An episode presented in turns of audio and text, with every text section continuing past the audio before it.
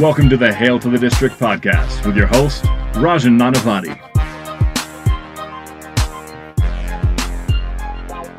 Welcome to the Hail to the District podcast. I'm Rajan, and with the podcast now back in mostly full effect for 2019, I'd be remiss if I didn't bring back the guy who represents the proverbial Cal Naughton Jr. to my Ricky Bobby of this podcast, and that would be my buddy John. So, John, how's it going? Shake and bake.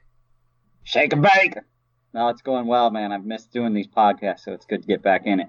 It's amazing how few options there are for recording Skype things on on the Mac computer. You know, I, I thought life would be much easier with the Mac, and by and large, it's been cool. But it's kind of like learning to do everything left-handed. So you paid more money and got less features. Good Uh, job. Yeah, i- i- in a lot of cases, I, I do like the computer. It's more stable, but in many cases, and it's not as stupid as Windows computers in many cases. But it's also in many cases, it's more needlessly complicated. So, good job, Steve Jobs. All right, so Apple bashing notwithstanding, although it's easy, says the person with an iPhone, and an Apple computer, and an Apple Watch, and an Apple TV.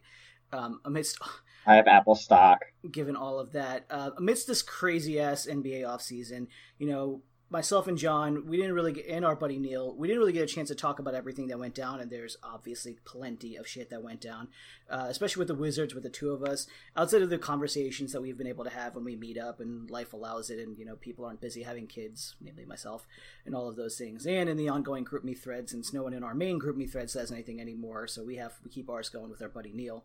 Um, point of all this diatribe going, it's been long overdue. But you know, if we felt like we want to kind of take a deeper dive on all the stuff that the Wizards did or didn't do this offseason, uh, and kind of take a closer look at that, given the fact that we haven't been able to do so, and we're kind of in the calm before the storm before football season starts. Um, so we'll use that before everything kind of segues to football to again talk about the Wizards. But all right, it's been a wild ass offseason. The East, the landscape obviously changed. The West landscape obviously definitely changed. But your general thoughts on where the Wizards now stand have with everything having shook out. I think they basically stand the same as they were last year, where you know they're in no man's land. They're they're going nowhere fast, and I think the new front office has a very challenging task ahead of them, getting this this team that has gotten way off track back in the right direction. And so, you know, Ernie Grunfeld, the, the the day he was fired was one of the happiest days of this year, which isn't saying much because it has been a pretty pretty uh, challenging year. But he was just an awful, awful GM, and it finally took this disastrous season for Ted Leonsis to realize how bad things were. I keep thinking of so I remember distinctly in terms of my sports fandom, one of the greatest days of the last two decades of rooting for DC sports teams, and this should tell you how terrible it is, was the day Vinny Cerrato got fired in 2009. And I can remember that day pretty vividly. Um, and we brought in jo- uh, Bruce Allen. Obviously, that turned out to be great. Um, but I, I distinctly remember what that day was like. And for, you know, there's you know the Wizards are obviously not the Redskins. There's very po- it's very pocketed in terms of their There's fans. But I feel, Parallel though. but I feel like every time I keep thinking about the day they fired Eric Grunfeld, it just remind me of the end of the first third Star Wars film when like when Darth Vader dies and like the entire galaxy is just like in this massive colossal celebration like holy shit Darth is dead. I feel like all of Wizards fandom was the was the galaxy or universe or whatever the hell you call it at the Star at the end of Star Wars. I think it's Return of the Jedi. I think is that one. And at the end of that, Yeah, we're we're like the Ewoks playing drums and it's just harassing women. there's fireworks and everything like when when when that happened. That's what i feel like happened with ernie grunfeld's firing. Yeah, I mean, it, it was a it was a pretty pretty big celebration, and and and the fact that it happened before the season even ended, like he didn't Ted didn't even wait, and then the the other part about it that remember when they they fired Randy Wittman, and we were kind of like, all right, well that's good, and then they took zero time to hire Scott Brooks, like they literally interviewed Scott Brooks and nobody else, and then that was it, and you're like, couldn't you maybe have done a little bit more due diligence. And then this time around, they did like almost too much due diligence to the point that it got embarrassing. So I slightly disagree with that. I think there's another parallel to be drawn with the Scott Brooks thing because they fired Randy Wittman with all their eggs in the Scott Brooks basket, and we always obviously know how that turned out. And I think, as has been well documented, if they had ten eggs, they put eight of their eggs in the Tim Connolly basket, and then two of them in the Masai Ujiri basket, or seven and three, or however you want to look at it. But point being, we put all Right. all of our eggs in those two baskets, fully knowing that like Tommy Sheppard was the guy. He was like he as we I think we equated like he was the girl that like you knew when you asked her to go on the date she's going to say yes. So why not swing for the fences for the two really hot girls, so to speak? Right. Yeah. If you lose, it doesn't matter because you you still got that one waiting at home. Exactly. It's just sitting by the phone, Right. waiting for that drunk dial call. Precisely for the you up call, right? Like that's that's that's who brought, uh, who uh, who Tommy Sheppard was for us. And I mean, obviously the Tim Connolly thing had some traction. The Masai Ujiri thing, it was a thing, regardless of how much Ted Leonsis wants to deny. It wasn't a thing. It was a very well documented thing. I absolutely believe that was a thing, Oh yeah, and and I don't blame him. The guy just won a championship with the biggest ballsy move that a front office manager has ever made, and it totally totally succeeded.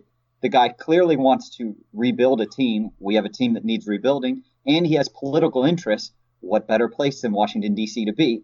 And they wanted to give him the keys to the kingdom and a butt ton of money. So they definitely threw the bone out there, and I, I was kind of a little surprised that he didn't even sniff at it.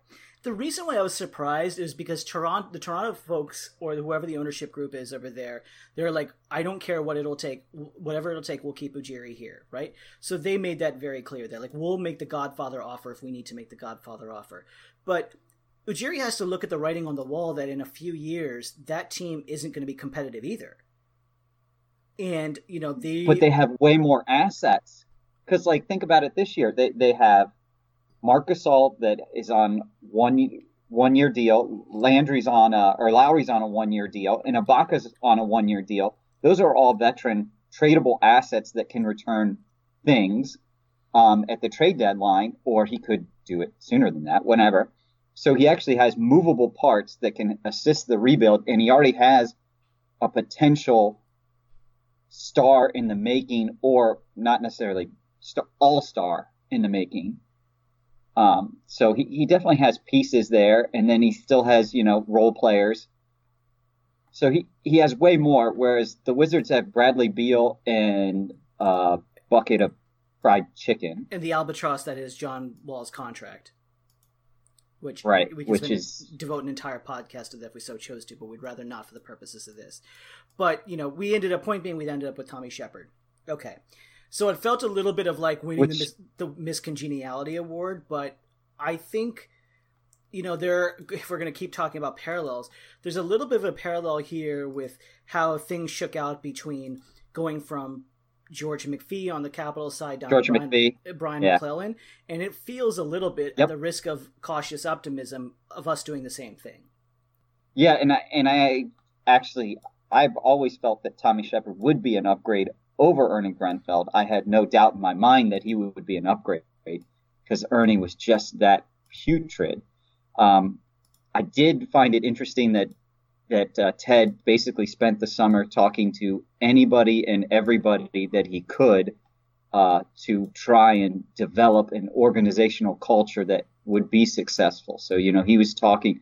I forget what uh, he he hired not a hiring firm, but they hired a consultant that uh, Adam Silver suggested um, to help facilitate building the structure of the organization and how to develop the proper culture and put him in contact with Gregg Popovich and talk to Steve Kerr and a bunch of other Jerry West. I think did he talk to Bill Belichick even or something? I don't know. I mean, they were they were all over the place with uh, successful organizations, and one of the models that that he wanted to mimic was the Clippers. Yes And I think with the other moves that they made, that kind of uh, fits in place with that because they went really, they're starting to get heavily based in analytics and they're building their developmental team. And I really thought the Sashi Brown move, I was shocked and surprised when I saw that. I was like, that's that's pretty sneaky good. So there's a lot to unpack in everything you just said. I agree with pretty much everything you said. Um, I it's pretty documented that I was very tepid about the Sheppard hiring at first because I felt like it was again using the miscongeniality metaphor that we struck out asking the two hot girls and we ended up with the girl by the phone. But Sheppard said something which instantaneously made me do a 180 on him. Sheppard is quoted. Was it about Dwight Howard? Uh, no, that, uh, but that would have probably that would have done the same effect. But Sheppard is quoted as saying, "I don't ever want to say, let's go get the eighth spot." And I think when he said that, I was like, okay, that means there's a change because let's go get the eighth playoff spot or the eighth seed might as well be the epitaph on Ernie Grunfeld's tombstone. Like that is how that asshole stayed here so long is because he seduced Ted for so long, saying, "I can get you I can just barely slip into the playoffs. Two playoff games. And I can get you two home playoff games. I've maintained for years that that's all Ernie Grunfeld did to save his job and showing Ted the revenue he could get from two extra playoff games, two extra home games. And that's the only reason he stayed. And I thoroughly believe as well that the only reason Ernie Grunfeld even lasted that long this season and only got fired at the point he did was when the Wizards got eliminated from potentially being in the eighth spot in the East. Once that happened, he's like, yeah, because it Ted was like, get lost. They, they were kind of making moves. Right they, they were starting to play better after the All Star break because Bradley Beal was just on a complete and utter tear. If they didn't believe that they had but, a yeah, chance at the eighth spot, they wouldn't have traded for Trevor Ariza. Well, that was oh my god, what an awful, awful move because basically we, we got nothing out of that. We we traded Kelly Oubre and got zero return. But going back to go on, sir, ahead no, I, it that was just I, I hated the move in the moment, and it I it just looks even worse in time because Trevor Ariza was such a shell. It looks even worse now than it did at the time. And at the time, it looked terrible. It was widely panned by yeah. all the Wizards fan, and it looks even worse now, which is always the great when a fart smells bad to begin with, and then the fart lingers for longer and longer and longer, and it intensifies. I mean, that's what this deal was, right? But Oh, absolutely. To your other point, I I also agree a lot that the infrastructure they've built. I'm very still skeptical about Leonsis. I think I, I am it's going to take a lot for me to turn to do that 180 on Leonsis, but I think if nothing else, you have to give credit wherever that credit may be due for not only Sheppard. I like Sheppard. I'm warming up to him again. The comment he made about the eighth seed, love that but there is a lot of really good brain power around him and i think that's the thing that makes me right. really interested. Like you said it they've they the two things for them are if are analytics and culture. That's that's their that they're going to live and die by that for better for worse right?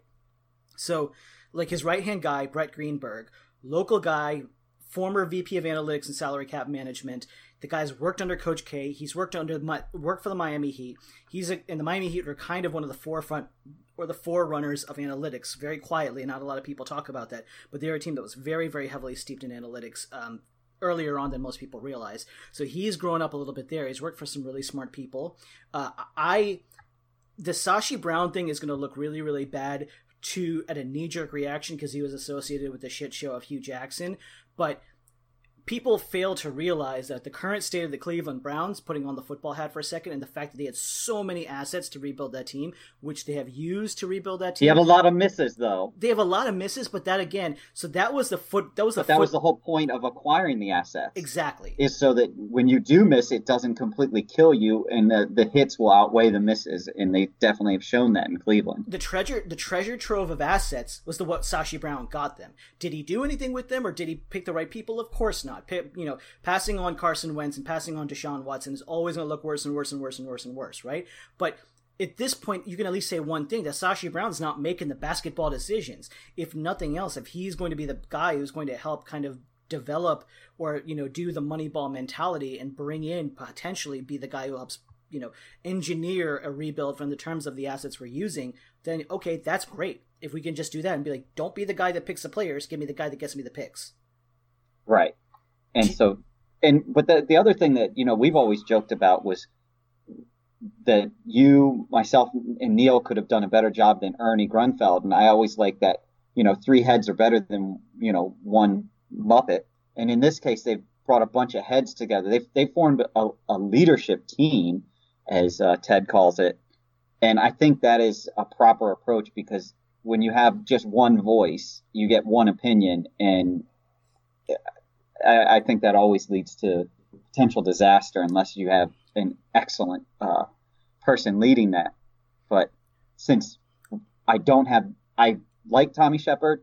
I have faith in him, but I don't have the utmost faith in him. I like that they've supported him with with competent people.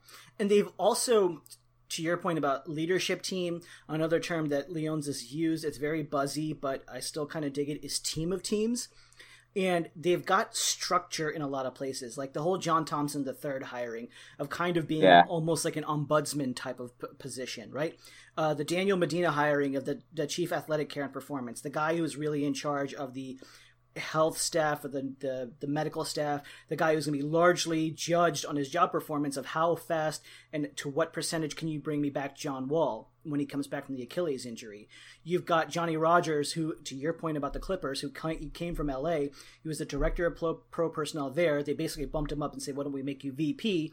You come here and do the same thing, having worked for smart people. But you're now the pro personnel guy. Uh, you know, there's a lot, and then they plucked a guy who people consider to be the founding farmer, founding farmers of restaurants on the brain, founding father of basketball analytics. Uh, in Dean Oliver, they put him on the coaching staff as kind of like this Godfather, old man on the mountain position, again steeped much more in analytics. So they're building infrastructure. Yeah, to your point, they're using a Hydra instead of an old guy who's going to get you, who's going to draft you Alexei Petrov and, and Jan Vesely and being that singular voice. Right. Yeah, I'm also relieved that we won't be constantly drafting Euros. Yeah, that was the thing when when we had the we were all joking about this leading up to the draft that if Ernie was running this draft, we're going to end up with Bol Bol or somebody of that nature again. The, the, the French guy, the French, I still can't pronounce his name that went to the Pistons. Yeah, we, that was that. Oh, um, Sekou. That right? screamed Ernie. Oh my yeah. god, yeah. And I mean, there was a with good reason that he was mocked to the Wizards in, in many many mock drafts because like you know Ernie is going to want to take a toolsy Euro who has no skill for basketball whatsoever. But hey, he's a right. toolsy Euro. He's super athletic, but he can't play basketball very well. Give me him. So we'll use that as the segue then to the guy the Wizards didn't end up taking as a Tommy Sheppard pick, and it was Rui Hachimura. Now, a lot of people were not in love with this pick among the Wizards fans. I, I, think a lot of Wizards fans wanted other players. It baffled me as to why, but a lot of them felt like Bol Bol should have been the guy. A lot of them felt like the the the, the Frenchie should have been the guy. I don't really know what their logic was, but a lot of people. Bol like, Bol was there in the second round exactly. when they uh, took Admiral Schofield. Fabulous name and a good pick. Now um, the other good the other move pl- to get him the other player that a lot of Wizards fans argued, and I would acknowledge this argument, although there would be major reservations around it, was Cam Reddish. Cam Reddish. So that was the player I thought they might take, and I wouldn't have hated based on where they selected him. And I was completely and utterly surprised when the rookies did their voting and they all voted that Cam Reddish would have the best career out of this draft class. And I just thought to myself, did any of them actually watch the games that they participated in in college last year? because he does not look like um, an all star, all pro player whatsoever. He looks like a dude that can play basketball. See, it's it's so hard to look at it from that perspective because Reddish, there's a reason he was a top five recruit, right? Like one of the seven best recruits in the nation last year. Like that just he didn't. Fool. Yeah, he has the athletic ability. Exactly. So you could the devil's advocate argument could be that well he'll take three years to develop, and he wasn't a guy who did it already, as evidenced by the fact that many as a point many people made that when the lights shine their brightest at Duke, Cam Reddish might as well have been on the bench because you sure as shit didn't find him on the floor or doing anything right. on the floor. And and that's exactly the type of player that I want to build my franchise around. Exactly right. And I think to the other end, and this might be a cynical view, but it's also a you know a realistic view that Rui isn't. I don't feel like anyone in their heart of hearts, including the guy, the Wizards staff who took him, felt like this is LeBron or this is uh, Anthony Davis they, type they of franchise changer. They were going for we want a reliable player that we can count on that's going to fit or fit the culture that we're looking for. They were they were going for a single or a double on this. They weren't they weren't swinging for the fences at all. So they were going for the solid pick. They went for the guy with the low floor, or the high floor, I should high say, floor, yes, low ceiling. Exactly. Yep. So, and I think there's a lot of cases that uh, there's a lot of reasons to believe that he has a very high floor. You know, for a guy who is about his size, six foot eight approximately. You know, there's the footwork, there's the uh, there's a the intangibles, and in a lot of cases, he was used to being the guy on a program that had increased national notoriety in, in Gonzaga. And he was used to being the guy for them. I can't remember the guy. So at one point, Rui was the guy behind the guy. I can't remember the kid's name in Gonzaga, but that guy, whoever was the originally the guy, he got injured for most of the year, and that kind of made Rui, you know, the alpha dog, and he lived up to it. Right. In the in the December tournament or whatever it was against Duke, like he was in many people's eyes. He was dominating that game. That was one of the few college basketball games I did see because I was like, "Ooh, it's Gonzaga," and I get to watch Zion, and that that was I was impressed with uh, Rui in that game. And he drew your attention almost as much as Zion did in that game. And I think, oh yeah, you know, like he was the best man on the court. Exactly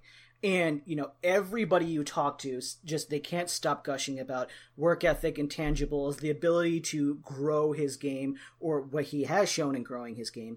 But there was always this talent. It wasn't like he bootstrapped his way up because he had this uh, it was i think it was a tournament when he was 17 years old. And it was like a one of those under 17 international tournaments in dubai. And like he was the best player on the floor on a amongst a bunch of players in the nba who were lottery picks so it's not like this guy came out of nowhere. He was on the scene, and in fact, some people thought when he got to Gonzaga he was a little disappointing, but he kind of grew into his hype, if you will. Right, and he still has. I mean, he still has somewhat of a, a language barrier that, that he's working through, and a culture shock that, that I'm sure he had to work through that that probably hampered his early college career. There's yeah, so it, there's raw. To your point, there's rawness, and there's a lot of clay to be molded in the proper direction. Um, now the knocks on him, as you said it, is like low ceiling potentially. Potentially, that's what a lot of people say. That you know he may not have the pure athletic tools to be like you know a superstar that just has to grow into his body. Um, there's a little bit of a thought school of thought where he's a tweener in the sense that he wants to play much more around the hoop and he's not that great of a shooter. And given his size and given today's space and pace type of floor uh, game on the floor like where does he fit? Is he a trevor booker or a glorified type of player like along that end? And then to that point like is it a matter of his size? Is it a matter of his composition? Is it a matter of him being raw? But his defensive upside is also questionable of that. But you can fix defense in large part if you have motor, which he clearly does. Right. Yeah. Yeah. The biggest part of defense is effort, and a lot of guys don't always necessarily put in the effort. Um, I I think I think he'll be fine if if I comp him to another wizard. I definitely see him potentially being a better, less of a chucklehead than Markieff Morris. Definitely not as entertaining because I did love Keith but you know he did have some some tendencies. But I, that's that's kind of what I see him where it's like he's a solid NBA starter, nowhere near uh, All Star level. But if he's starting on your team, you're kind of you. If he's in your starting five, you're okay with it. That's a really good segue because then we but, can kind of talk about what the starting five would look like. Starting, oh my god, this is the first time I really started looking at it, and it is it. I got a tear in my eye. It is very, very, very sad. It's pretty terrible, isn't so, it? Like, it's, you, so you what I'm looking why... at go ahead. is uh, Ish Smith at point guard. Yep. Which which would we can go into another segue on that with Thomas Satoransky. Why didn't they just keep him? Um, Bradley Beal, Troy Brown pencil, penciled in as your three. Rui playing your four because who else is going to do it?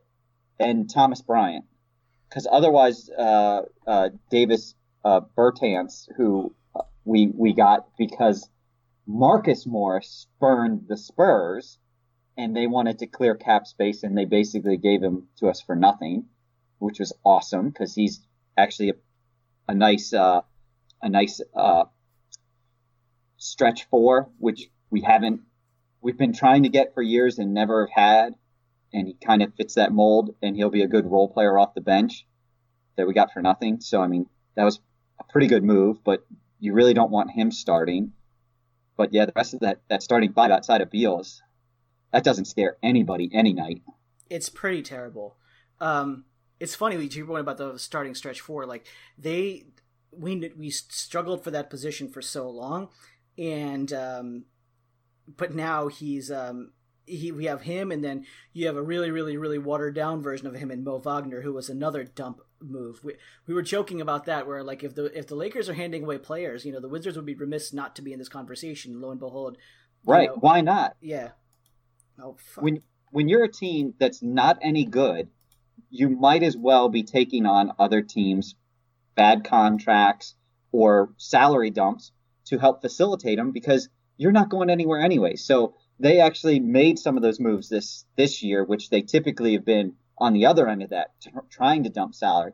So they they they they did one that was huge in their favor, in my opinion, was Memphis wanted to uh, lower lower their cap a little bit, so they gave us C.J. Miles, who's I think is going to be a fairly decent role player for us. I've always hated C.J. Miles because he's a Wizards killer. Yep. He doesn't play well against anybody else, but against Washington, he's a killer. And we got to get rid of uh, the bum that is known as Dwight Howard, which was a, a horrible signing at the time. It just went downhill super fast the second he he got to DC. He was butt hurt before he even started playing. Then he got butt hurt from his ex lovers. What a train wreck! on more than one Tommy level. Sheppard. Yeah, Tommy Sheppard literally said he said he about the Dwight Howard move. He goes, he goes, that was a no brainer. Had to make it. I was like, absolutely. You know, he saw that writing clear as day, made the move, and I actually think it benefits the team because we get a guy off the team that couldn't contribute. I think we are going to get a contributor. So they dumped. They got those the the Lakers fodder, which I don't think I don't think Mo Wagner's the best one. Isaac Bonga, uh, the Tariq. Yeah, uh, there's another guy in Tariq here, Phillip, uh, yeah. th- but yeah, that I don't really think are gonna. I don't even think they're ro- getting the rotation guys really. Maybe, but I mean they're- lottery tickets essentially. And get- then, uh, was it they Tariq helped- Phillip or Jemerrio Jones that we got from LA on top of that? Jemerrio Jones, that's Yeah, what it is. okay, yep, yeah. yep. Who who might might get some minutes at the three based on the depth chart because otherwise you're playing Jordan McRae or Admiral Schofield as your uh, rotation small forward. I think So- Schofield's a G League guy. A- absolutely, but I still think uh, apparently people that that enjoyed Tennessee basketball said he was he was very good. So and he is a good shooter, so that will assist them in stretching the court. But I, I think he definitely has some some room to grow, and I think he will spend a lot of time on the uh, the Go Go's. on the Go Go's.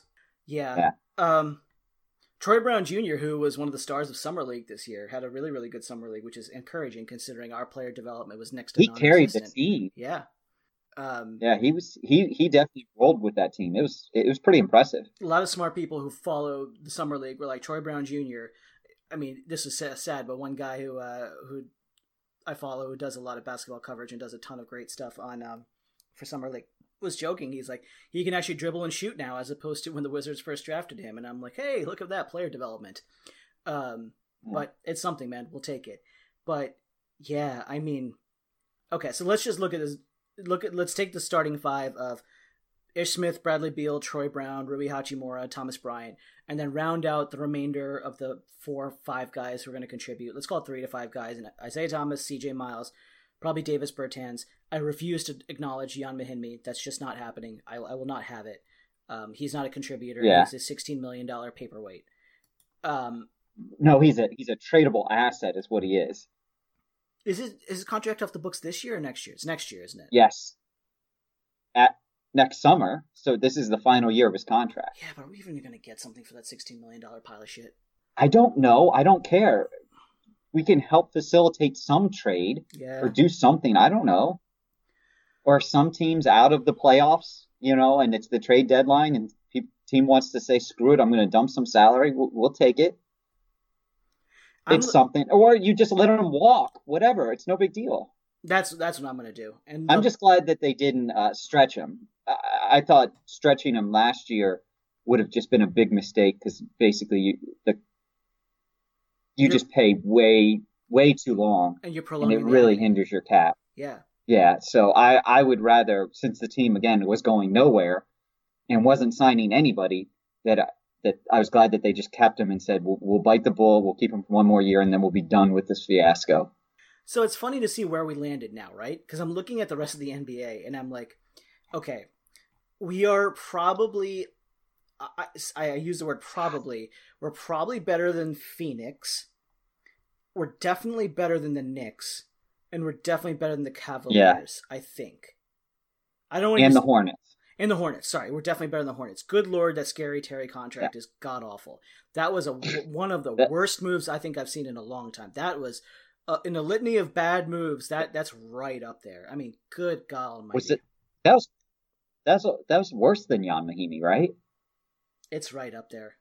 I think Ian Mahinmi. It is. It's pretty damn close. Uh, is a was one of the grossest decisions in a while. But um, can we also talk about the fact that in one year, a DC sports team signed Mark Sanchez and Dwight Howard?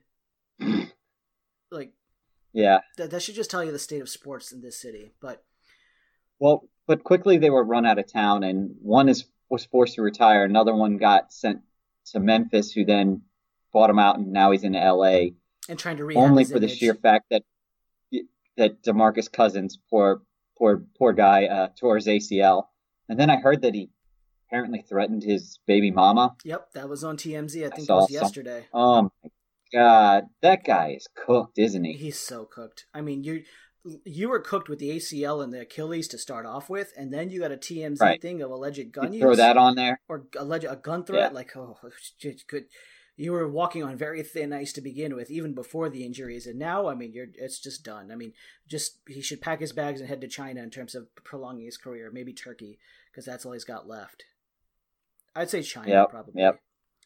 Um, but yeah, like if you look at the rest of the East, so like Charlotte, you, you alluded to, so New York, Cleveland, and Charlotte we covered, but like the Wizards are not better than the Bulls, the Hawks, or the Heat, or the Pistons, or the Pistons, or the Magic.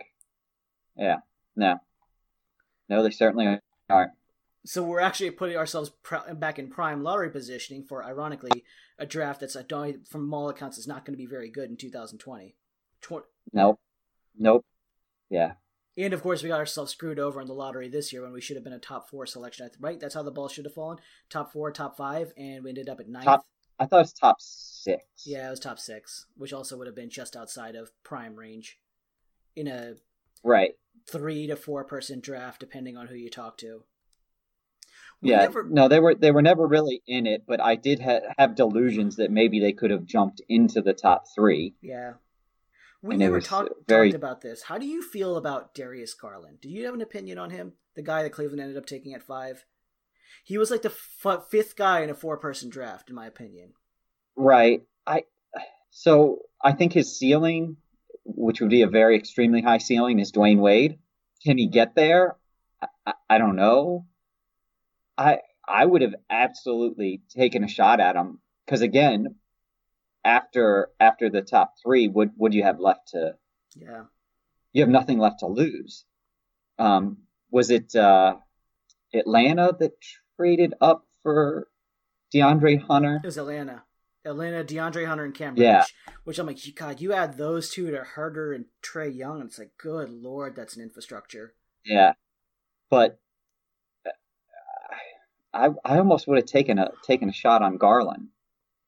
I mean, I think if over, you have any trans- transcendent talent like that, like people would argue that if you look at a pure talent level, Garland is better than Hunter. So yes, especially given everything we know about the John Wall situation, his potential injury, and whether the long term prospects of Bradley Beal, which we can talk about momentarily, um, you have to take a, a transcendent star talent in Darius Garland. And, you know, pretty much anybody you talk to who like really understood high school basketball and the you know how they would project there they're like look garland is going to be really good or he's maybe more talented from a raw talent and standpoint than even Ja Morant who went number two overall obviously.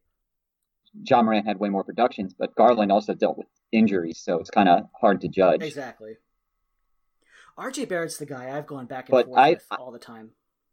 Oh he, i i actually had some kind of hope for him when when he you know, he got taken by the Knicks, and I'm like, wow, this guy, he had, he has a, he had his dad was at the draft. I was really impressed about, you know, kind of learning about his upbringing. He's like, I'm like, wow, this guy's really considerate.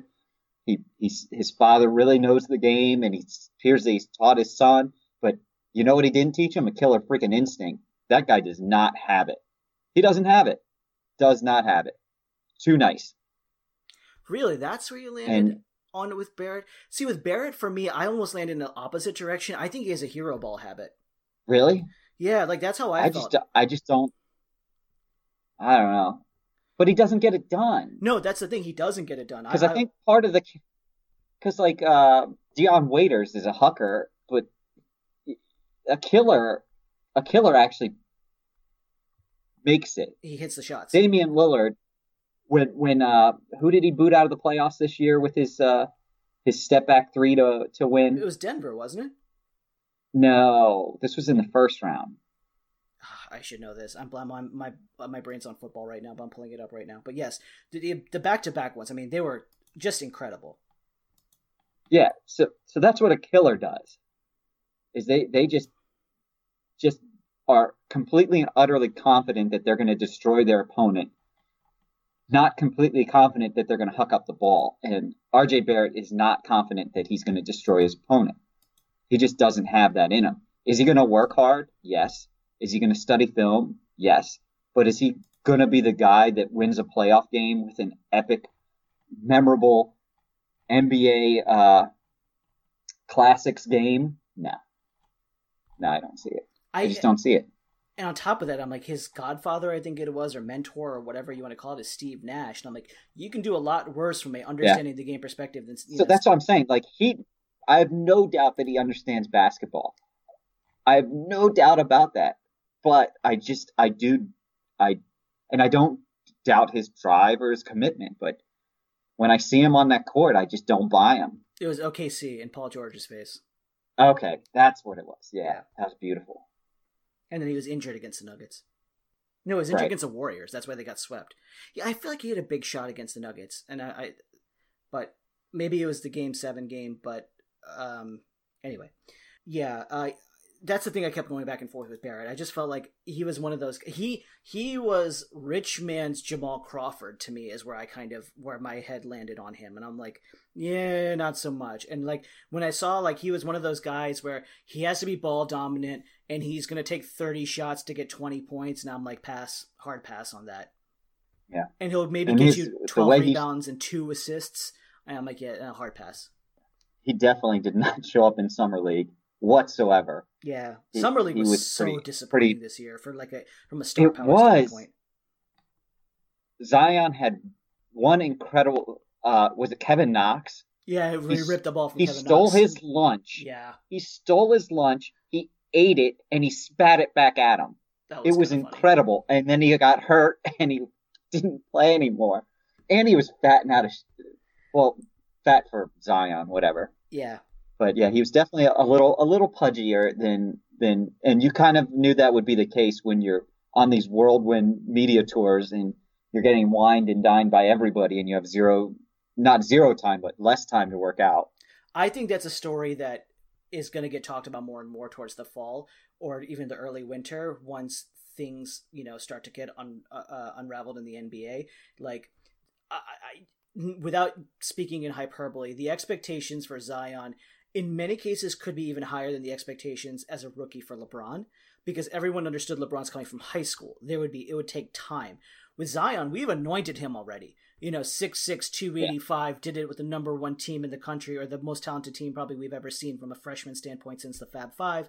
Everyone expected them to be the runaway favorite for the title. You know, we're already wondering whether he's one of the 10 best players in the NBA, according to some people, not according to Press and Company. And, like, for him to come in and, like, is he going to come in in shape? is he gonna our team's gonna try to basically pack the paint and say look zion beat us with the jump shot how does all of that factor in and like i mean with the spotlight glaring on him as hot as ever he's he's only set up for disappointment i'm not saying someone's going to take the rookie of the year award away from him it is like, unfortunate because you would have thought he, we, he would have been set up in a good situation in the fact that he went to a, a kind of a struggling team and a small market team but now you kind of look at uh, new orleans and you're like they're they're not half bad. They should be contending for a playoff spot this year. Yeah. In a very very loaded West, and so I think the the expectations are going to be uh, really high on him. I I don't. I definitely think he'll be in shape coming into the season. I'm I'm not worried about that. I hope so. Um, I am definitely worried that I know the teams are going to pack the paint because he doesn't. He has a jump shot, but he it's not great. Exactly. And so that's definitely how you you defend him. And that's fair for someone who was never really to- asked to develop in college, right? Like in college, Zion's just so much more gifted than everyone else. They didn't have to develop a jump shot. Like he No, could, he could just dunk on everybody. he could dunk one on five every possession and get away with it. So like you know that's not necessarily a knock on him, but obviously in the grown man's league, like that's not going to work. I mean, you know, we talk about the the ripping the ball out of Kevin Knox's hands, but how many people remember like literally five minutes later, Zion take a try to jump sh- tried to take a jump shot, I think Knox stuffed it right back in his face again. Yeah. You know, So, so, it uh, in contrast to the Wizards depth chart, the New Orleans Pelicans depth chart is holy crap. And so you have Jrue Holiday, JJ Redick, which I thought was a perfect signing to fit with this team. Brandon Ingram, who I have zero faith in. I don't I don't buy him. I don't buy him whatsoever. So when there were like possible Bradley Beal to the Lakers talk of Lonzo and Brandon Ingram, I was like, no, thank you. Um, Zion, Derrick Favors as the center. I thought that was a very good move to get Derrick Favors because the last thing I think you really want for Zion is to play the center. I think you want him playing at the four. yep. Then they have Lonzo coming off the bench, Josh Hart, another good guy coming off the bench, Darius Miller, whatever. Jahlil Okafor can give you some points and some rebounds. And then Alexander Walker, who I thought was a fabulous pick for them in uh, later in the first round. And Yeah. he balled. He was balling in summer league.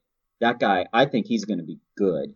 It's that guy, Virginia Tech. So, so th- that's that's a that's a team to watch. But then the scary thing is when you look at the West, they're they're not even in the conversation. Like you literally your your conversation for favorites to win are Clippers, Lakers, Rockets. I still think the Warriors are in it. Jazz and Nuggets. I just named six teams, Mm-hmm. and that's without naming the Spurs, Blazers, Yeah, it's not even the name of the Blazers and who, then who went, you know, who were in the Final Four last year and didn't, by and large, change their team. Right. That's unbelievable. And then uh, the the odd man's looking out in that scenario is, is Dallas and New Orleans. And then you still have scrappy Sacramento, Scrappy and then it kind of falls off. Minnesota, a little bit scrappy Minnesota. yeah. Who does Minnesota have a move left in them? No, Maybe. although they've hired smart people to run that organization, like they are kind of a little bit, I think maybe even better off position the Wizards. Like they hired Gersson Rosas from the um from the Rockets to be their GM. They're putting smart people in their in their front office as well. They got Flip's kid coaching the team. I think they just extended him. He's pretty good, actually. Yeah, like they hit a bumpy transition early on, but it smoothed out real nicely. Um, I I, Yeah. I never have been, and I don't think I ever will be either. A, I, n- I never was an Andrew Wiggins guy, and I, I never have been, especially a Karl-Anthony Towns guy. Like I just never was. I acknowledge the offensive talent, but I acknowledge he's also, from a heart standpoint, he's the Tin Man. Like he's got nothing. Um, if Yeah. Kevin Gar- if Kevin Garnett can't motivate you to improve, not one human being on God's green earth can. I'm sorry. Like I'd be scared shitless of Kevin Garnett. Kevin Garnett could get me, who's never been a runner his entire life, to get me to start training for a marathon. That's Kevin Garnett. Just by him sheer by him like, you know, trash talking a lamppost and inspiring me. Right? Like and if he can't get that out of out of uh, Karl-Anthony Towns, then I don't think anybody can. No, but don't you think like the possible maybe December, the deadline in in uh, like mid December of when you can trade people that just sign over the off season? Yeah. But that doesn't apply because I was thinking about Chris Paul for Andrew Wiggins, and technically they could move him anytime. And so that's like the one move where I'm like, that could be like, you know, Oklahoma City could be that the reclamation project of Andrew Wiggins. That that might be a reasonable spot for him to try to recover his career, and it it would give uh, Oklahoma City a way to to move on from Chris Paul and get him back on a team that could potentially contend because they have no shot at contending currently. There are Minnesota fans Especially when I just who will give away Andrew Wiggins for anything. I mean, they'll give away Andrew Wiggins for Yeah. for moldy bread. Well, that's because he sucks. Yeah, I and mean, his contract's awful. So is he the second worst contract next to John Walls? Might be. I am buying, so I'm not selling my uh, my stock price value is diminished in Lonzo Ball, but I'm not selling it yet. I still re- retain hope in him. Um, I'm holding on to my stock in there, and I, as I've mentioned earlier on, I am buying cheap stock in Dallas. I think Dallas is the team that not enough people are talking about. I think in two years it's going to be really good. I know Kristaps tends to Absolutely. do t- tends to do gangster things off the court, and I, I, would appreciate if he would stop doing those things. Although, did you see his Ivan Drago picks recently? No. Oh, he got yoked he up this up. offseason. Like people were putting him next to like Ivan, you know, uh, next to what's his name, um, Dolph Lundgren, like photos like Dolph circa thirty years ago, and they're like, I don't see the difference because he got like he he got jacked this offseason. So I, am buying some stock in jacked Kristaps Porzingis. I just like I said, hope he doesn't do any Latavian gangbanging out of uh, uh, using that. But between him and uh, him and and and, and Luka, man, I love that team and space. More importantly, ability to do things on top of that. I've said it before. I'll say it again. They're the team that no one's talking about, and I think they can ascend really, really quickly. Especially as some teams, although now the two LA superpowers have a two to three year window, but like let's say even they taper off in a few years. I think that again opens the door right when Dallas could be really good. Just well, that so that is young. the fun thing. So, so, how many like top twenty players uh, transition teams this past summer? It's all like of them. Let's just say forty percent of them. All of them. Yeah, essentially, which like never happens, and we're gonna do it again in two years. Yeah, that we're two, gonna turn it all over again. That two-year deal between Kawhi Leonard and Paul George, I, I think we're this could sound retarded, but we're going to be talking about it for the next two years because it's like, think about it. Like, you know, what happens if this goes south? I mean, the I think the idea of Kawhi Leonard and Paul George pairing together sounds great on paper, but what has pairing Paul George with anyone actually netted so far? Well, they've only paired. He's only been paired with, with Russell, Russell Westbrook. Westbrook. Who else was he then, paired with? Exactly. Roy Hibbert. Right. So you that's I'm sorry, that's not a fair comparison. He actually is paired with a star a, a real bona fide MVP candidate. Okay, damn it, Russell Westbrook did win an MVP, but Russell Westbrook has not been known to lead teams to championships, whereas Kawhi Leonard has done it with two teams. Um, but they are slightly redundant. But with the within the landscape of the modern NBA, you can have them both on the court, and they will be utterly terrifying on defense. Yes. For for any opposition. So while everybody else is trying to score at an incredibly high rate, they can do that, and at the same time, they can shut your ass down. My... So that's where they are incredibly impressive. And they got they kept Patrick Beverley. That was, my, the I was biggest say. pest in the world. They have crazy ass Patrick Beverley. I think that might be my favorite part of this entire situation. Yeah. No, I mean they're they're they're going to be a fun team. I mean they are. So I'm looking at the Vegas odds. They are. Was it um, uh, seven to two to win? Seven to two. Clippers are four to one. Bucks are six to one. Houston is eight to one. I I, I don't buy that. No. And then uh, Philly is also eight to one, and then Golden State is twelve to one. If I had to bet one, I don't know. I think just for money purposes, I think I would bet the Bucks just because the payout's better. Um, and I do have confidence that they, the, I, I have confidence that they can come out of the East. I thought last year was and then I, shot. yeah, yeah. I mean, they kept the band back together, minus Malcolm Brogdon, who's now in Indiana, which makes Indiana actually a very formidable team in the East. Um, I did. I never realized how good he really was. I guess I just never paid attention to him because he's kind of like a dude. Do you remember the the uh, Game of Zones where they're playing the the NBA 1K yeah. game? And they're all trying to get Squire of the Year, and mm-hmm. he's all sitting off to off to the. Does anybody know who last year's Squire of the Year is? And they're like, "Shut up, old man!" And it was Malcolm Brogdon. Brogdon. the Didn't they joke? There's like, isn't that Mike Marcus? Uh, no, what's his name? Um, not MKG. Who was it? What did they joke? Uh, Michael, not Michael Kidd Gilchrist. Who's the Michael Kidd Gilchrist? No, Michael Carter Williams. Sorry. Michael Carter Williams. yeah. yeah. So Malcolm Brogdon, like he was a guy because you know he played for Tony Bennett's Cavs at UVA. So you know Oh, I'll, you'll never hear me say a nice thing about UVA, but those guys, I mean, you know, defense is their trademark. Those guys will stifle the air out of you. So he came in, he was the alpha dog at that UVA program. So you knew if nothing else, he had that. And I think from an intangible standpoint, I mean, let's not forget he was a mid second round pick at the end of the day, but like he came in and he just did exactly what his bread and butter was, and I think he's just built on that. And I think that loss hurts a lot. And he developed this shot. Exactly. I mean, the guy can hit. He can hit threes, and he's a he is a, a playmaker. I mean, he's not he's not going to dazzle you and take it to the hoop like James Harden, but he is going to be able to facilitate an offense, get his teammates involved, and he can hit open shots when given given the opportunity, and he can create his own shot to a degree. To use so, yeah, Simmons, that was definitely a commentary, like he can be the third best guy on a championship team. Yeah. I don't know if he can be the second best. That might be pushing it a little bit, but I No, think he can, no, he can no, be the third best guy on a I championship. I think you're team. pushing it with third. Oh, you you're think I'm even pushing with third? Yeah, maybe definitely fourth. Yeah, for guy. sure. I don't like so the yeah. Bucks. The Bucks. I think. I mean, I think they couldn't have matched Brogdon's salary on the open on the open market. I think that was that was just something they came to terms with. Like they they couldn't sign him for whatever the money ended up being for Brogdon. Um, I, think the Middleton. But they are hamstrung, Yeah, that Middleton contract's going to haunt them, especially when it comes comes time for Giannis, because and now for And better or for worse, they're married. Yeah, exactly, and they're married. They're married to those contracts, especially the Middleton one. And you know, if Giannis decides that look, this isn't the team, then it's going to be the biggest bonanza ever uh, of teams chasing him. It's like you know, as the joke goes, like all the Knicks now can do is hope for three more years of Giannis comes there, just to get you know, just to get uh, defeated again. Yeah, yeah, keep keep those keep those high hopes, buds. Um, but they they have the Lopez brothers on the team now. So that should be fun. That should uh, provide some comedy. That's going to be entertaining. Those dudes love each other. That's I'm I'm actually I'm really happy to see them together. They got Kyle Korver. Somehow he's still in the league. Guys, he's our age, right? I think he's uh, older than us. He's got to be 38. Yeah, I mean he's still doing things. I'm, they they still have.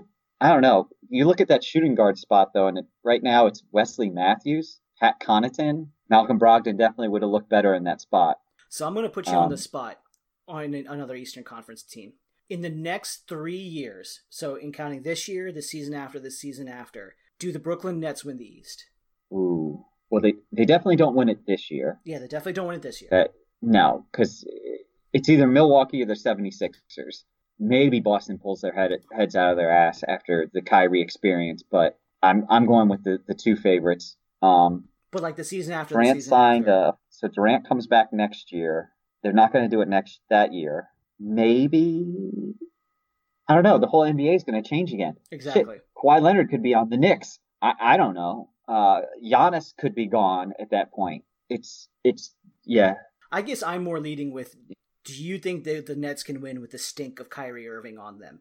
And like that's that is the one thing that I I, I can't get over. Like That's the thing that I really hate about this whole scenario is because I still I've always loved Kevin Durant. He's been one of my favorite players in the the second he got into the league. I mean, I was just like I just love the guy. Um, even even knowing that he's a local guy, um, that that did, didn't even play into it. Just I liked his game. I was impressed that this seven footer could shoot like that and move like that.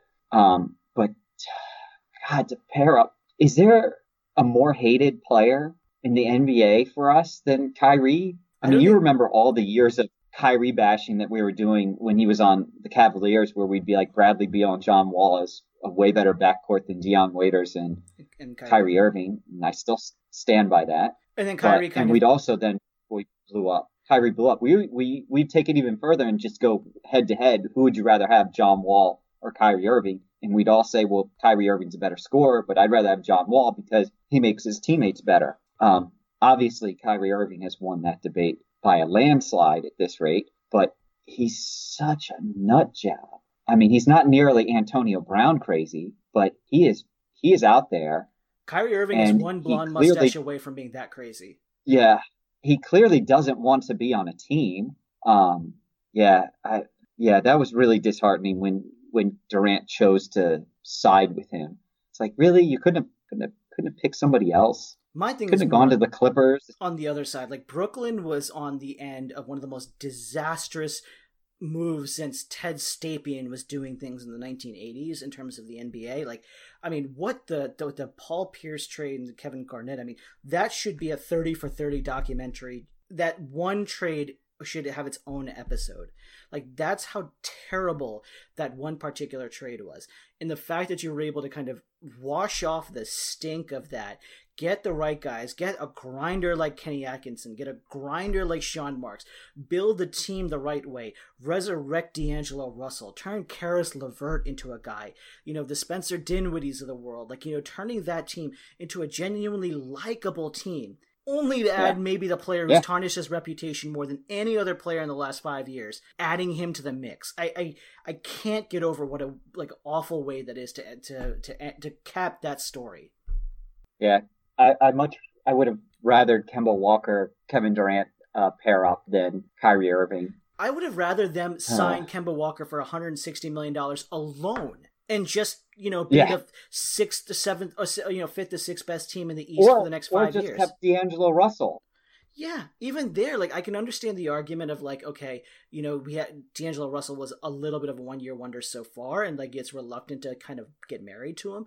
But at the same time, I mean, Kyrie Irving is a.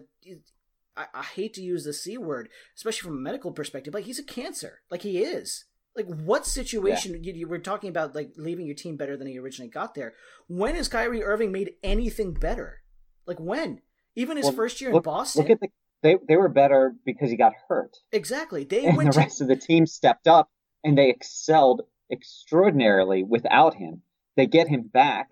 They're considered a favorite to win the East, especially because LeBron had shipped out west and he didn't even didn't even show up. And then you get to the playoffs and the guy had zero zero engagement, had no interest in winning an an elimination game, and just got blown off the court just awful. I, I don't know. I, I couldn't. That was one of my least favorite things about this offseason. Among in the superstar shuffle, all of those things, I just I was so disappointed because like like I said, Brooklyn was literally Lazarus rising from the dead, and they they did it by capping it off with Kyrie Irving. It's just ugh. It's just so bad. It's like you know, it's like um, it's like saying that you know you could you won a lottery ticket that you could get married to any famous female celebrity supermodel or whatever and like and you choose Kim Kardashian. Right. You know? And like that's what you chose out of all your options? And it's like do you want to ruin your life in every way shape and form possible? And that's what you did? And I, that's just kind of how I land on all of that. Like of all the interesting things to happen. And it's like Boston right? Like okay so Boston replaces Kemba Walker um Kyrie Irving with Kemba Walker. And like even then I'm not saying that they're going to be better now but it is addition by subtraction. Even if Kemba Walker's 75% of the player of Kyrie. Oh, well, I think Boston's going to be way better this year. Way better. That's assuming all the other guys step up, which I think we've all been in I think they're gonna get... professional situations where we work on a team and you get rid of that one guy on your team and all of a sudden everybody and everything on that team starts working better. Well, it's like when Dwight Howard leaves a team, like all the teammates, former teammates applaud his exit. And that is literally what they were doing in Boston. They were just like, thank you, thank you, please get out of here. So circling back to the Wizards, we yeah. talked about the East, and I think the one thing that now change that now kind of predicates a where they land in the East, but I think b where they end up in the East over the next season or two is what do they do with Bradley Beal? So I think there's two parts of the question: what will they do with Bradley Beal, and what should they do with Bradley Beal? Right? Because you um, have you have this player who made the leap, quote unquote, however you want to put it, should have been an All NBA guy this year he was, was wasn't he? Or was I'm.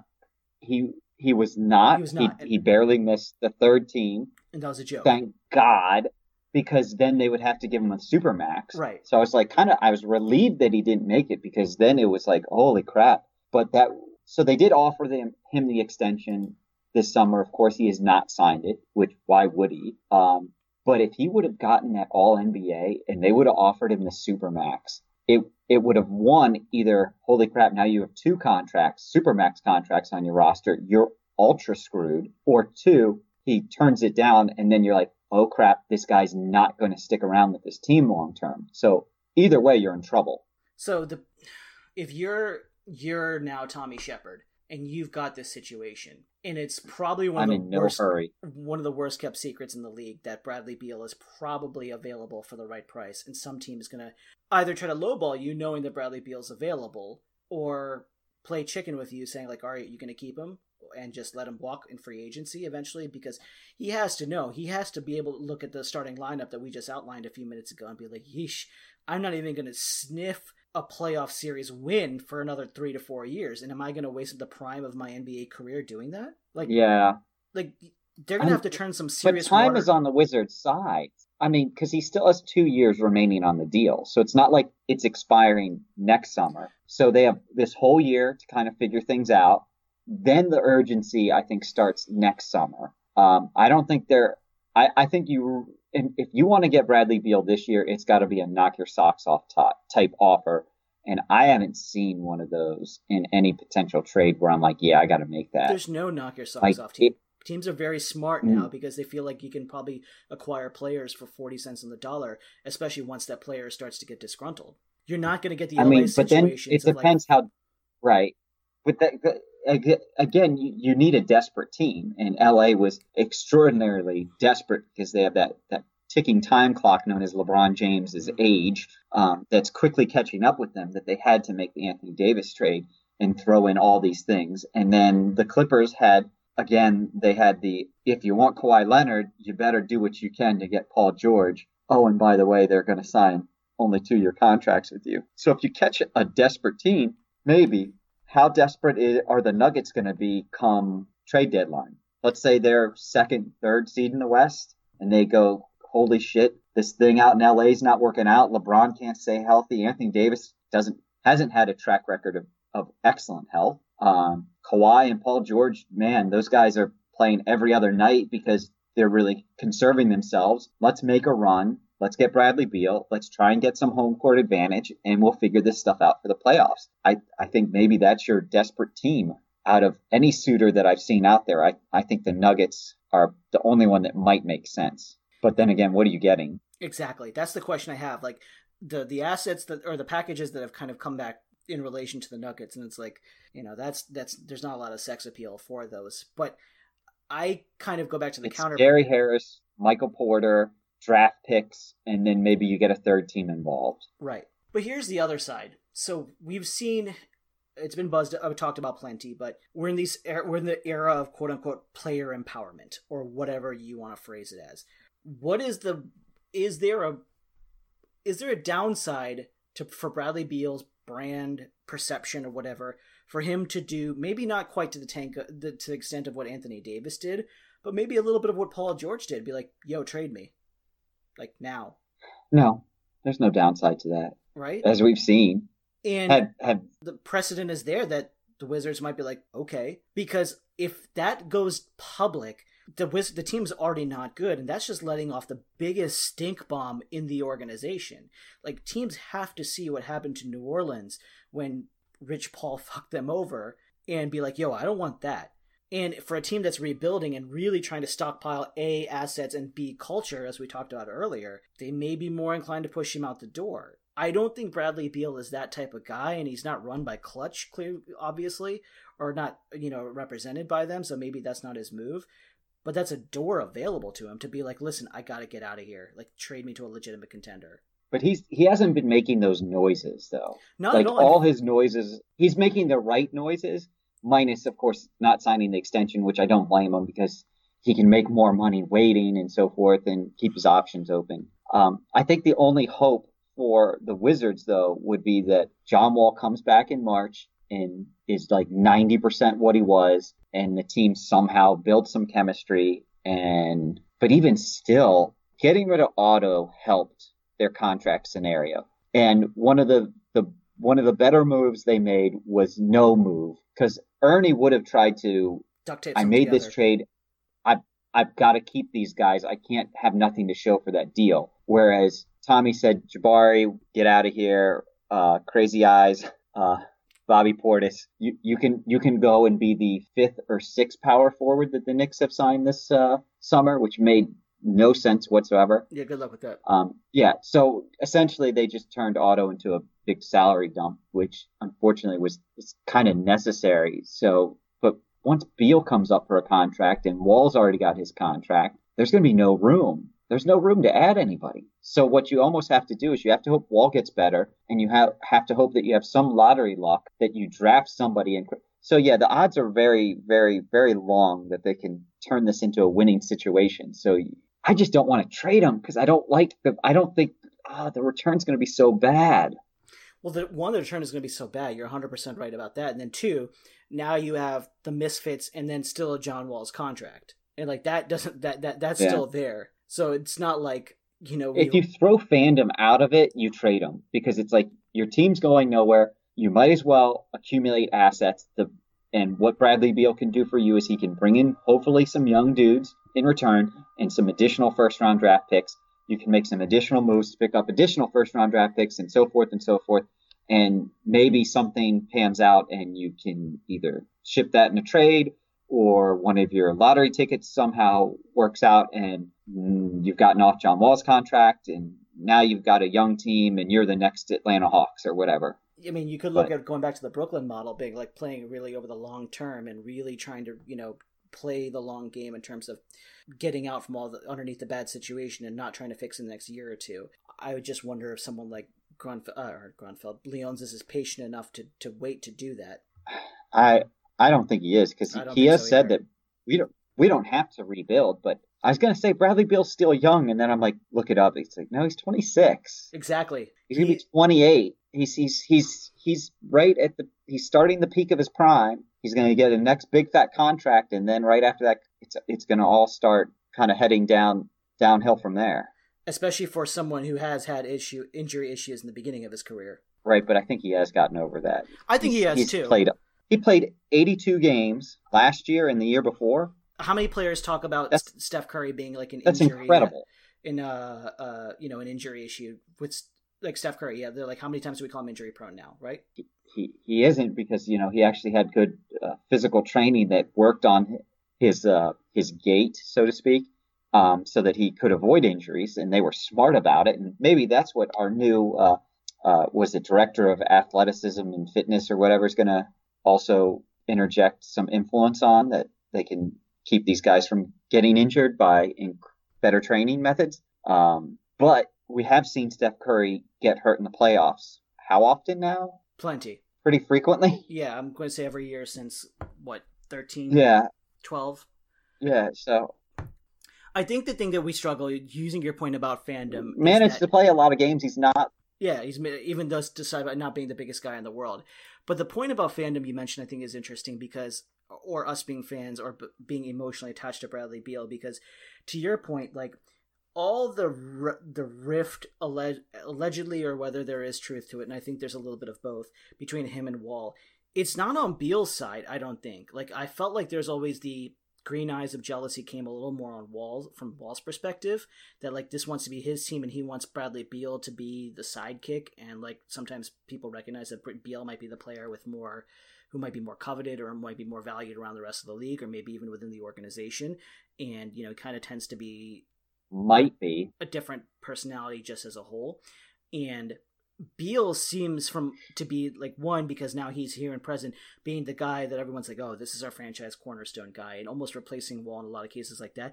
But he's the guy who he's going to Mystics games, like he's the one who said never like he's the one like I'm. He's not saying I'm committing here, but he's like I'm a like I, I've accepted this as my home you know, and like this is the place I want to be and I don't want to be anywhere else. He's kind of ingratiated himself a little bit, or ingrained himself, I should say, into the community more than someone who has eyes for looking around somewhere else. It wasn't like, you know, Kawhi was in Toronto for a year and did everything for the team, but everyone knew his eyes were elsewhere. And like that doesn't feel like Beal now. Now, of course, you know, we said yeah. the same thing about guys like Bryce Harper. So, you know, you take all of that with a grain of salt.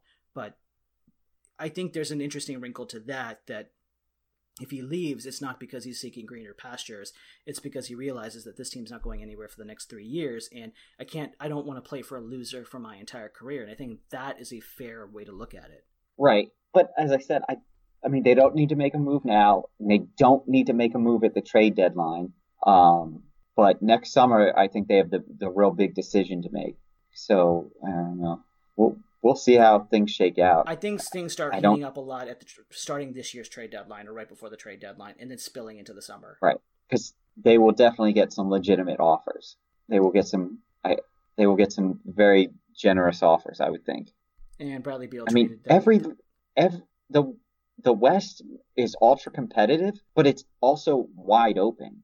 I think that's a, that's a great place like, to leave it. Like the, the the grousing about the NBA has always been that you know it's going to be whatever team LeBron is on is going to end up in the finals or win the finals, and otherwise it's going to be Golden State, and it's going to be Golden State versus Team LeBron in the finals every single year, which is proven to be prophetic for more more often than not. Um, or it was you know LeBron and the Heat versus whoever the West had to offer, and this is the first time in a long time where you can say who like you can put a bet down on who's going to win the East or the West, and you could have three different answers, and all three answers are just as valid, legitimately. Right, right. I mean, there the the West has is legitimately six deep as far as contenders, but it's still wide open. because any one of those six teams could come out of the West. Um, the East is, I really think that's a that's a three team that's a three team race. Milwaukee, Philadelphia, Boston. Yeah. And then the next tier is Indiana and Toronto, and then then you get to Miami. Miami's making the playoffs with with Jimmy Butler. No doubt about it, they make the playoffs, but they're not going to. I wouldn't be surprised. I would be surprised if they make it to the second round Crazy ass Jimmy of the Butler. playoffs. Dude, I'm I love him. He's he's not he's not Antonio Brown crazy. No, he's not crazy like He's like where he's like completely loco. He is just hyper competitive. Oh man. I think he grades Yeah. on people. There's a little bit. I'm using the comparison a little loosely, but there's a little bit of a Chris Paul to him too, where he's constantly. I was gonna say Chris Paul. constantly bitching at people and it grates on people. But I do think I, I still maintain that the reason why he soured himself out of Minnesota so much is because he was playing with a couple of bitches in Karl-Anthony Towns and in, in, in Kyle and um, Andrew Wiggins. And I'm like, like Yeah. couldn't reach those guys, and like you'd be pissed off too if you've got these immensely talented guys with 23 cent work ethics. Yeah, and I, I don't think. I mean, it's not like he forced his way out of Philadelphia.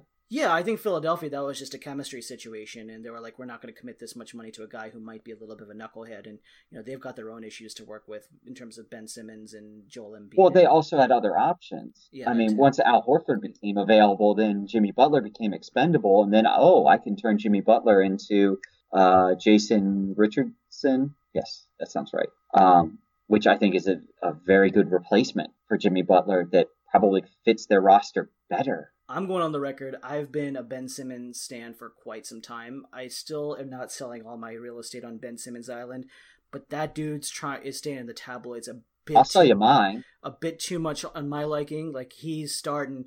Like first of all, he's been fucking with a couple of the Kardashian. Jenner, Don't mess with them Jenner, whatever they call Don't mess with them. themselves. Like he's been messing with them. There's a lot of other celebrity baby mama drama that's going on. I'm like, dude, you bro, you got to keep yourself out of that. Like, just do yourself a favor and take one night off from them skanky girls and and go work on your jump shot, man. Like for the love of Jesus, go get yourself a jump shot.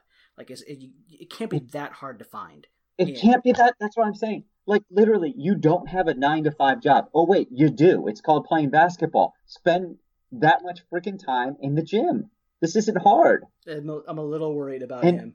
Yeah, no, I'm definitely worried about him. I if I was uh, the 76ers, I would have shipped his ass out for Anthony Davis in a heartbeat if I could have made that trade. Yeah, then you just have to worry about how JoJo and Anthony Davis would coexist, which I think figure out. I think there would be a oh, there would be a way that they could figure that out. Um, Screw it, figure it out. I don't know.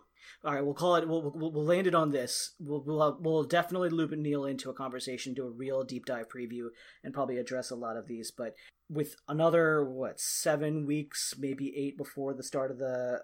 I call it seven before the start of the NBA season. If you had to put your money on it now, who are you picking in the East and West? Just to call it right now. I'm gonna, I'm gonna put my money on the Bucks because I I just don't I don't think the 76ers are quite there yet. Um, even though they were really good, it it took an ultimate Kawhi Leonard. I just think Giannis is just too freaking good. Yeah. He's too good. And then to come out the West, man, I, that's so so. I think it's gonna be the Clippers. It's hard I mean, I know they're the Clippers. favorites, so it's kind of yeah, it's kind of a punk move to you at uh, Golden State at eight to one. That's that's not uh, terrible odds. Couldn't you see Golden State going into a complete FU mode? No, They get Clay back No. in March. I don't think so. No, I, I they don't got it. I just feel like you have a you had a really beautiful fruit platter with Steph is with, the uh, with Steph, he's a plus five. Steph, Clay, and, and Dre, and then it's like you put a big cucumber in there with D'Angelo Russell. And I, I, I, I get transcendent talent will figure out a way, but just it just felt like a really reactive move to me. It was no, that was a holy crap. We can actually get something in return for Durant because he was it was part of a sign-in trade for Durant. Right, right. And it's like, all right, let's so just let's just they get something. literally were able to recoup.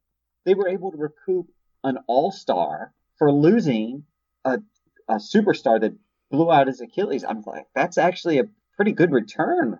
It's it's not an equal And then they can flip that all-star for something. But they were a seventy three win team before I don't Durant got there. Hey, yeah, Yeah. but that dude, that 73 wins took a took a crap load out of him. Oh, it did. No, there's no question about it. Um, to answer my own question, I'm going to go chalky as well. I, I would, I, I have, I, it's between the Yeah, I, Clippers w- I and went with Lakers. two favorites. I, I, it's, it's it's between the Lakers and the Clippers for me, and I'll, I'm just not going to pick the Lakers because I can't do it. I there's just I think there's too much bad juju around that team, and you know go worry about Space Jam 2 before we'll talk about you know seriously contending. Um, and I go back and forth. I, I can go back and forth if if I had to. God, I hate to say this, but if I had to bet the mortgage, I'm I I, I think I might pick Boston to to win the East. to win the East. Wow. I like Really? I, I, I like Over the Sixers, the Sixers are so much. They're so stacked. I mean, I know. know, I know Kemba's going to come in. You're banking on Jayson Tatum No, I'm ba- taking uh, the uh, step he should have taken. I'm banking on airing out the windows and letting the fart out of the room and opening things up that, that much more. I don't think I, I'm banking on the addition by subtraction. I'm not. I've never been a big, big Kemba Walker guy. I think his game is as much intangibles as it is the thing that he brings on the court, and I think that's enough. I think if Brad Smart can't take them to the finals this year, then Brad Smart is not the coach we thought he was. Because now there's nothing Brad blocking hit. Excuse me, Brad Stevens. I keep fucking calling him Brad Smart. Brad Stevens. If Brad Stevens can't So Marcus Smart. right, if he can't take them to the um, to push them in the right Eastern direction, Conference Final. now that he's gotten the the anvil out of his room, the guy who's blocking everything, the signal jammer out of his room, um, I I I, I think we've we've overrated him as a coach, or we've overthought him, or he's just a really good regular season coach. I, that's just my where I land on him. I think Philadelphia has too many questions to answer, and Milwaukee, I don't know if they have enough pl- after Giannis. Even recognizing Khris Middleton as an All Star, I think you got peak Khris Middleton last year, and I don't know. You saw peak Khris Middleton, admittedly injured at the end of the year. Even with a third All Star ish caliber player, they landed where they landed. Again, recognizing there was a ton of injuries, but even with a nice Well, their problem unit, is that Eric Bledsoe Mm. was MIA completely. Um, Boston though has you're really banking on so th- they have some rec- Gordon Hayward has to go back to being All Star Gordon Hayward, and then they have no bigs. They have no bigs on their team, I which think- I I mean really does. Oh wait, they have Taco Fall. Sorry, they're going to be totally fine. I think we're going to get more Um, of Gordon Hayward. I've I've banged the drum from for quite I some think time. you will. That you know we've we judged They him need- way way too early from coming back from that injury. Tatum and Brown need to step up. Kemba will be fine. They still have Marcus Smart.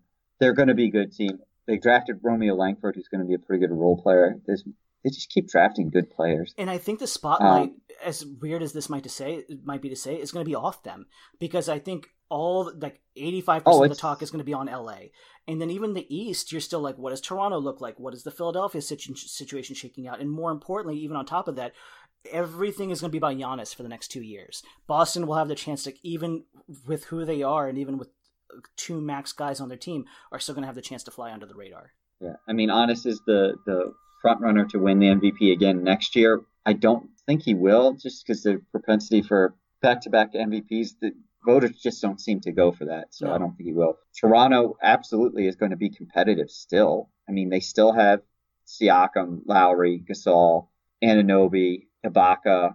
Um, MVP comes from narrative, and the narrative about about Giannis is already over, right? Like we know the Right. narrative. You can't invent a new narrative for Giannis unless he starts averaging So the new narrative- himself. The new narrative is going to be, holy crap, Anthony Davis is carrying the Lakers. Exactly, right? Like that's the narrative. That's, That's the the- narrative. That's the seeds are already being planted, Ten to one odds. right? Or That's not a bad bet. I think your Steph narrative, like the FU Steph, I think that's a great narrative right there, right? Um, Yeah. I think you can make an argument. I wouldn't. It's not a good argument, but you can make like a Damian Lillard argument that he's, you know, he took all the momentum from last year's playoffs and the injury and used that to train himself and make himself even better this year, right?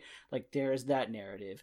There's Kawhi coming home narrative, even though he's going to take away too many games off. Or maybe Kawhi Paul will George not coming. win the MVP. Kawhi, Paul Neither George one of them will MVP because th- th- they won't play enough games. Right. Fair enough. You know, there's some But other. I do like the Damian Lillard. So, like, I think th- there's those narratives that are in the ether.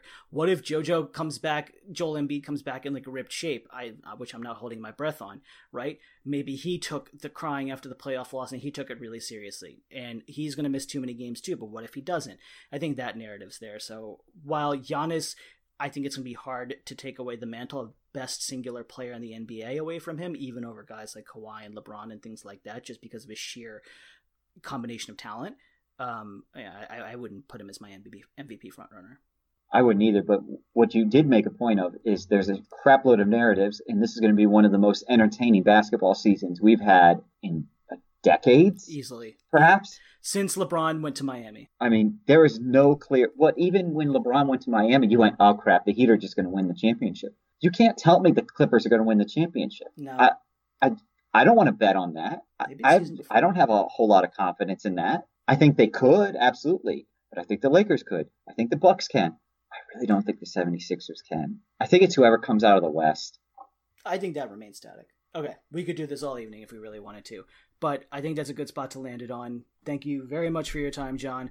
Um, thank you very much for everyone who's made it this far. As always, we're going to continue to have a ton of content coming out, both NFL related over the next few weeks as the season starts to kick off, but then, of course, plenty of NBA talk with the season starting, but a couple of months away. And I think preseason is really, really soon as well. I can't remember. My football brain is still completely on at this moment. But Thank you once again for everyone for listening. If you haven't done so already, please make sure you follow us on SoundCloud if you are still on SoundCloud.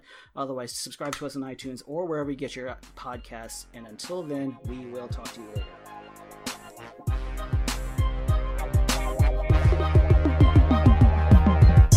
Thank you for listening to the Hail to the District podcast. Be sure to subscribe to us on iTunes or wherever you download your podcasts.